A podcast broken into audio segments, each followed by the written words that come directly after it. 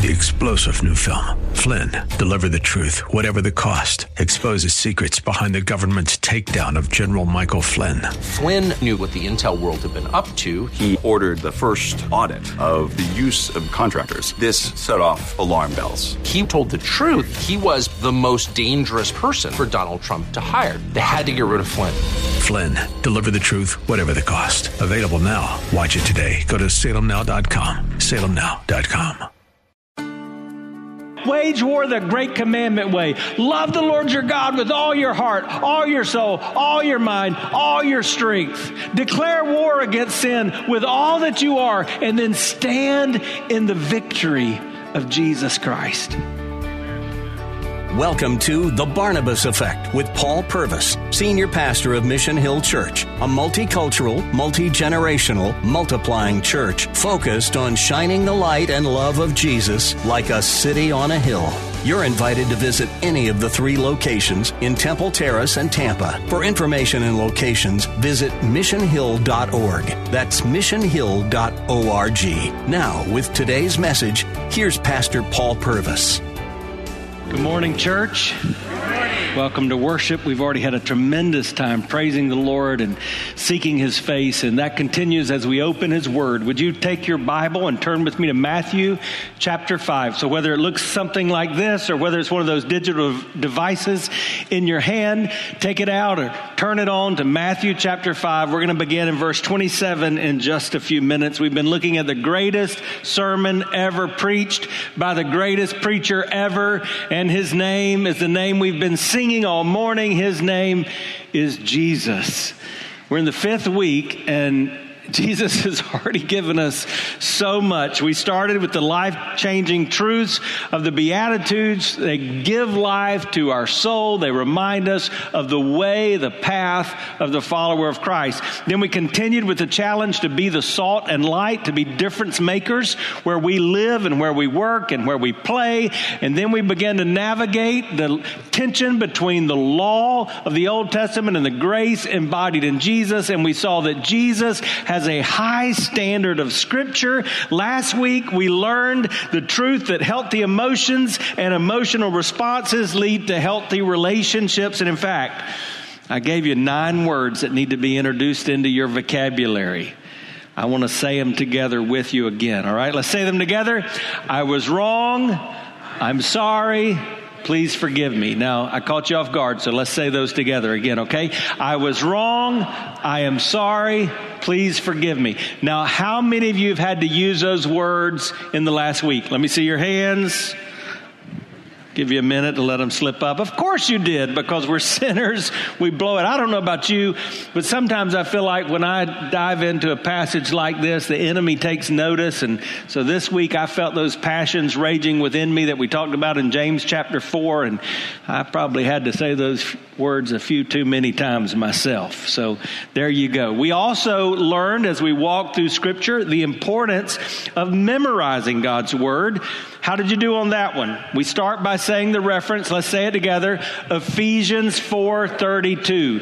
Be kind and compassionate to one another, forgiving each other, just as in Christ God forgave you. This is one of the most important verses that you can remember in your life.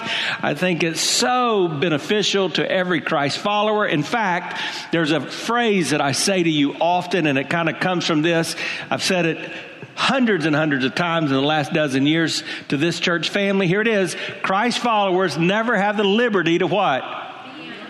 to be unkind. And that comes straight out of this passage. Be kind and compassionate to one another, forgiving one another, even as God in Christ forgave you.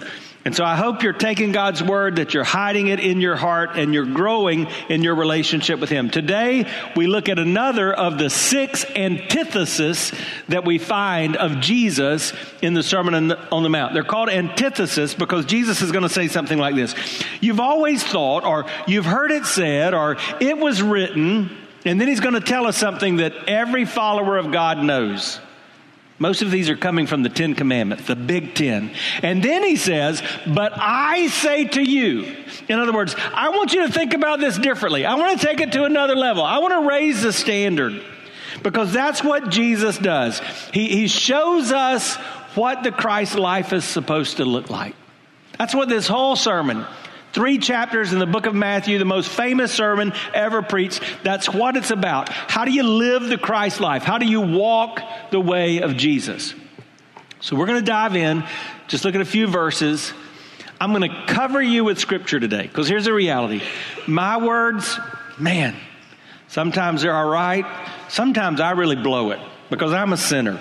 I need God's grace. But God's word is perfect. It's always true. So a lot of the illustration I'm going to give to you today, I'm just going to read the scripture. So if you don't like it, don't take it up with me. Take it up with him, all right? And you need to know that because this is kind of a head on, hard hitting, high speed message. It's head on because the issues we're going to deal with, they impact us head on. It's high speed because life is coming at us, and I feel like sometimes we just dodge to get out of the way. It's hard hitting because for some of us, this is going to hurt a little bit. We're dealing with words that Jesus used, like adultery and lust. So as I pray, just a reminder man, we're always going to confront things biblically. We're never going to hide from the things that God's word talks about. But if you're a parent, this is probably going to uh, lead to more discussion there in your home, which is kind of what you signed up for. That's your job. And, and we're here to help you with that along the way, okay? Let me pray. Father, in the name of Jesus, I just thank you for this time. God, I thank you that your word is perfect and true. So as we read it, give us ears to hear. Lord, place into our hearts and minds those things we need that we don't have. Teach us afresh and anew today. Make us different. God, as I prayed privately, I ask again, would you allow your spirit to be upon my words? And Lord, I pray that uh, the words I say and even my thoughts would be pleasing to you. Father, I know that, um, man, this world is full of distractions. So as we tackle an issue that is eating away at the fiber of our society, it's, it's causing all kind of havoc in your church Lord, I pray that you would free us from the distractions of life for these few minutes and we might hear from you. And as a result, or that you might break chains, that you might restore relationships, that you might save lives today. And I ask this in the name of Jesus, that wonderful name of Jesus. Amen. Hi, I'm Paul Purvis, the lead pastor of Mission Hill Church, right here in Tampa Bay. Thanks for taking the time to listen to today's The Barnabas Effect. It's a ministry intended to encourage, equip, and empower you. You may not know this, but this ministry is made possible because of the generosity of listeners like you. We are able to be on the air because listeners like you are gracious and give to this ministry. Would you consider making a gift today? It would be our honor to send you a gift, a resource, as a result of your gift of any size. And you can make that gift by going to missionhill.org and clicking on the banner that says The Barnabas Effect. That will direct you to a simple way that you can give right there online. Thanks again for listening to The Barnabas Effect today. And now we continue with our message. Matthew chapter 5. We're going to pick up reading here in verse 27. You have heard that it was said, you shall not commit adultery. And just like we said last week, the Pharisees who gathered there listening to Rabbi Jesus, I mean, this was an amen moment.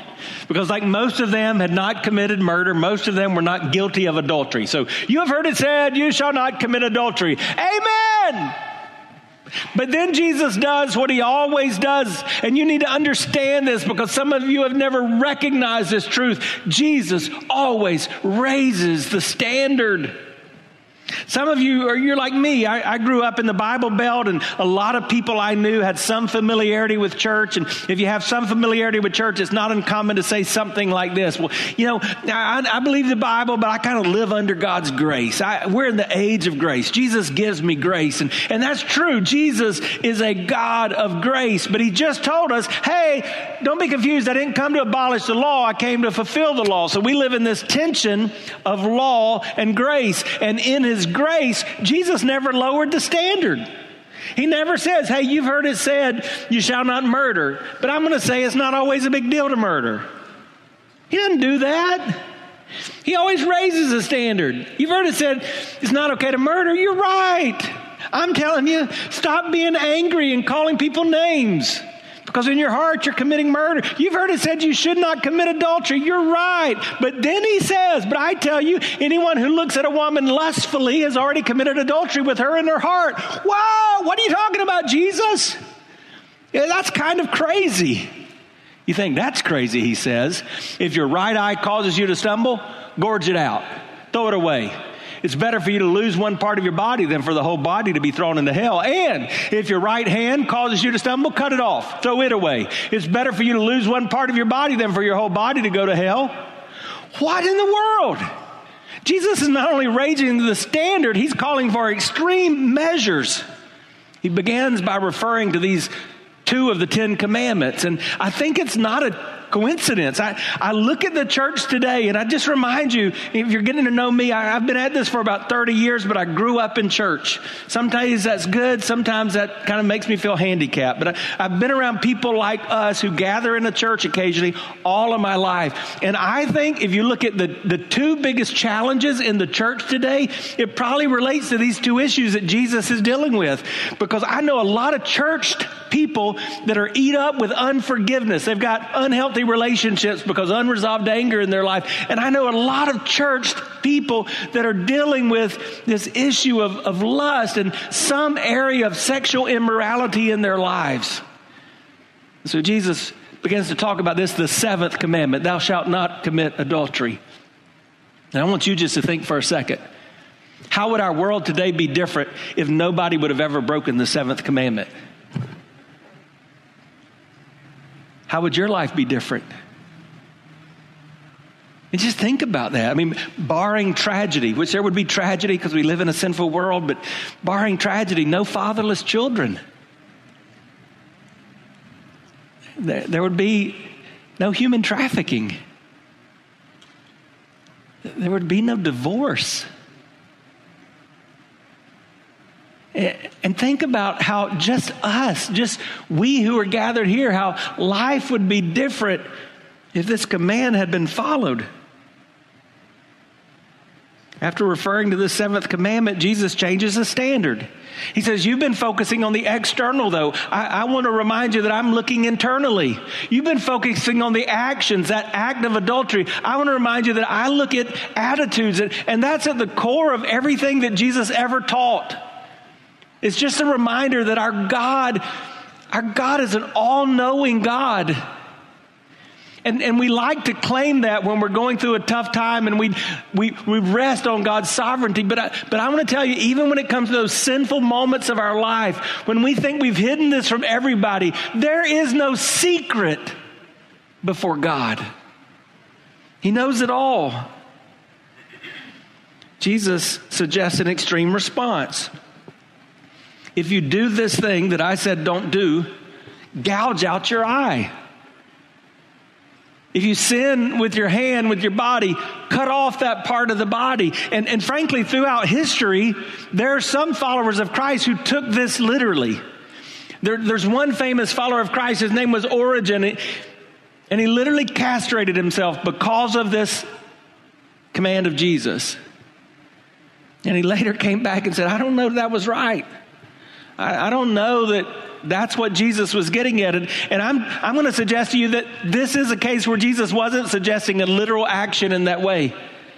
But Jesus was saying, This is so serious that you had better do some serious surgery because the heart of the human problem is the problem of the human heart, and you've got a major heart issue if you're struggling in this area of your life. Jesus was reminding us that all of our choices are pathways. And those pathways lead to a destination. And a lifetime that's filled with ungodly choices will lead to an eternity, an eternal destination void of God, without God. I want to say that again because that's so important. Your choices are a pathway that lead to a destination. And a lifetime of ungodly choices can lead to an eternity without God. Your choices matter. You're not just making a decision in a moment. When you pick up that drink, when you take that pill, when you are involved in that sexual relationship that's ungodly, there are consequences beyond the moment. And those consequences, they do add up. And when those consequences add up throughout a lifetime, you're in risk of what Jesus called the fire of hell. In other words, what we do really is a reflection of who we are. If we're in Christ, things should look differently in our life. So Jesus is raising the standard. First, he told us, yeah, murder's bad. And angry, anger is equally as bad. Then he says, yes, adultery is bad, but lust is equally as bad. Now, I'm going to dive into this big. But before I do, some of you are already tuning me out for a variety of reasons, but let me address one of the reasons. Some of you are thinking, this is not my issue. So let me talk about what is lust. Because when we first hear that, we think about what it's most often used for, which is a sexual craving. But at its core, lust is more than that. Lust is an overwhelming desire that's guiding decisions in our life. There are longings that result in choices that we make. Someone has said lust is a sinful longing.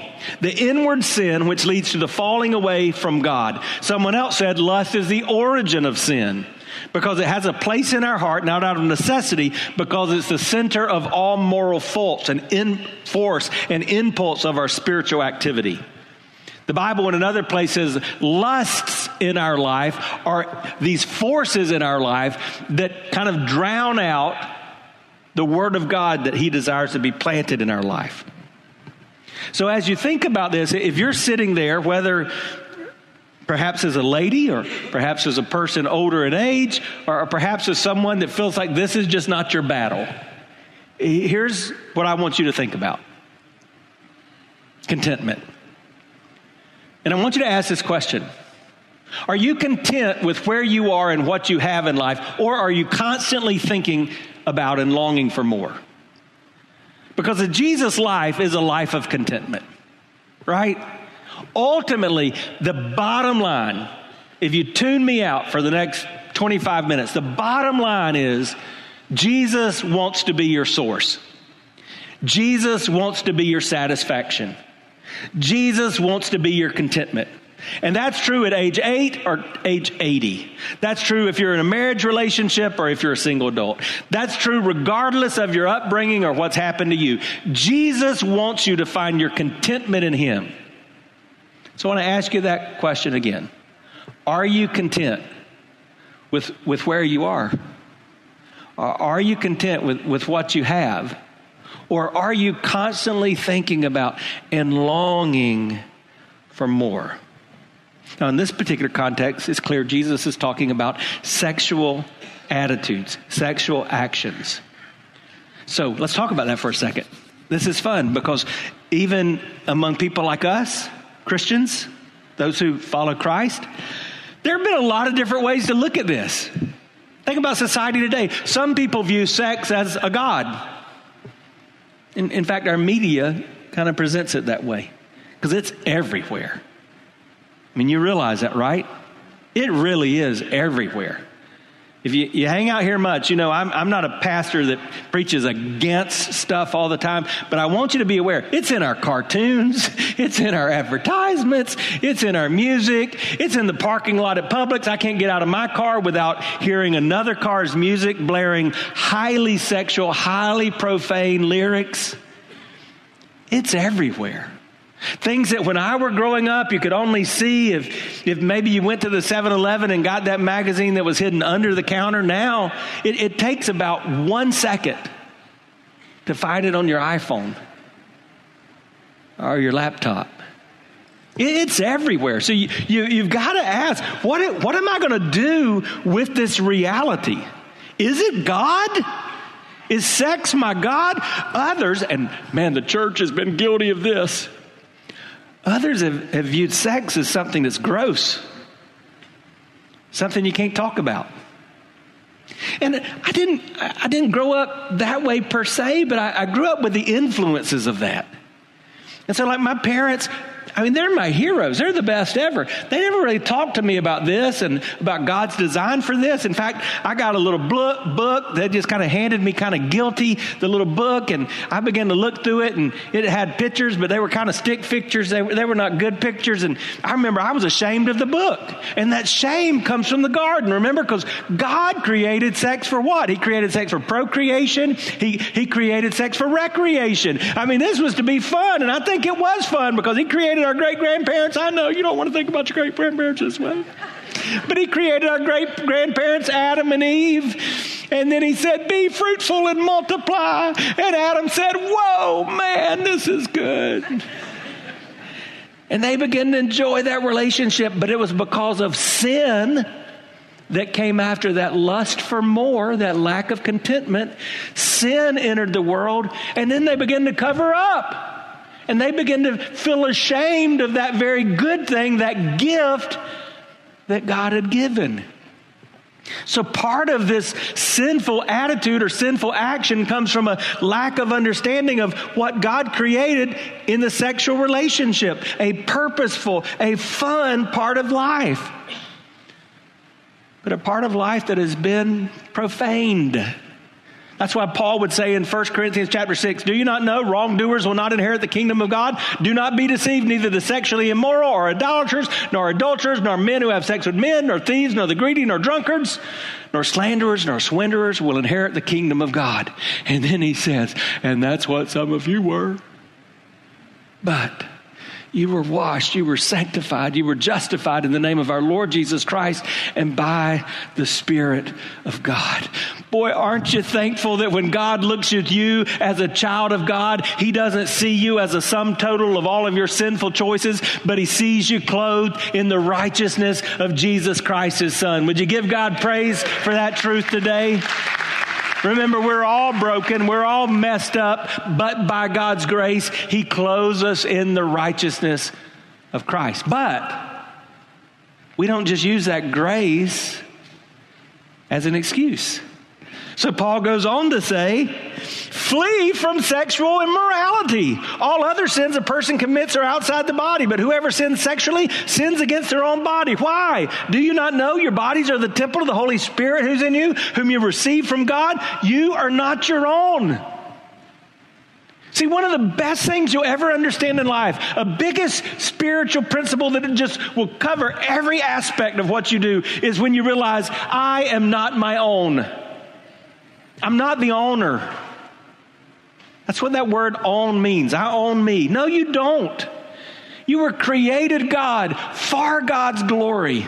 And when you understand that, every decision makes a difference because you begin to understand that every decision puts you on a pathway, and that pathway leads to a destination, and that destination has forever consequences. That's every decision that you make. So Paul says, flee sexual immorality. That's a big statement. This same guy He's going to tell us how to fight the devil in Ephesians chapter 6. And some of you've learned that. You've learned about putting on the belt of truth and putting on the breastplate of righteousness and that helmet of salvation and those shoes of the gospel of peace. And you've got that sword of the spirit that you're holding in your hand and you're ready to fight the enemy. And here's the crazy thing. When it comes to fighting the enemy, the apostle Paul says, you stand firm in the face of the devil. If you're a child of God, that's what he says. Stand firm and fight. You've got this. Why? Because you're fighting a battle that's already been won. But he says, when it comes to sexual immorality, you better tuck tail and get out of there. You better pray and then run away. Why? Because your choices are pathway to lead to a destination, and a, a lifetime of ungodly choices lead to an eternity without God. You see, Scripture is consistent. Sin always takes you further than you want to go. It keeps you longer than you want to stay, and it costs you more than you want to pay. And if you don't know that old preacher phrase, let me just let you hear this preacher say Sin in my life, sinful choices. I can tell you about times it took me further than I wanted to go. I can tell you about times it kept me longer than I wanted to, to stay. And I can tell you about times it cost me more than I ever thought I would have to pay. You've been listening to The Barnabas Effect with Pastor Paul Purvis. The Barnabas Effect is here to provide listeners like you with biblical truth and spiritual encouragement.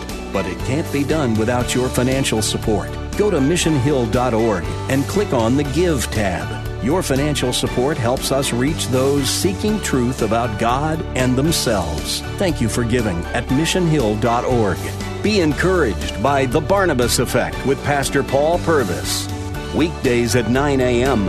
on Faith Talk Tampa, online at letstalkfaith.com.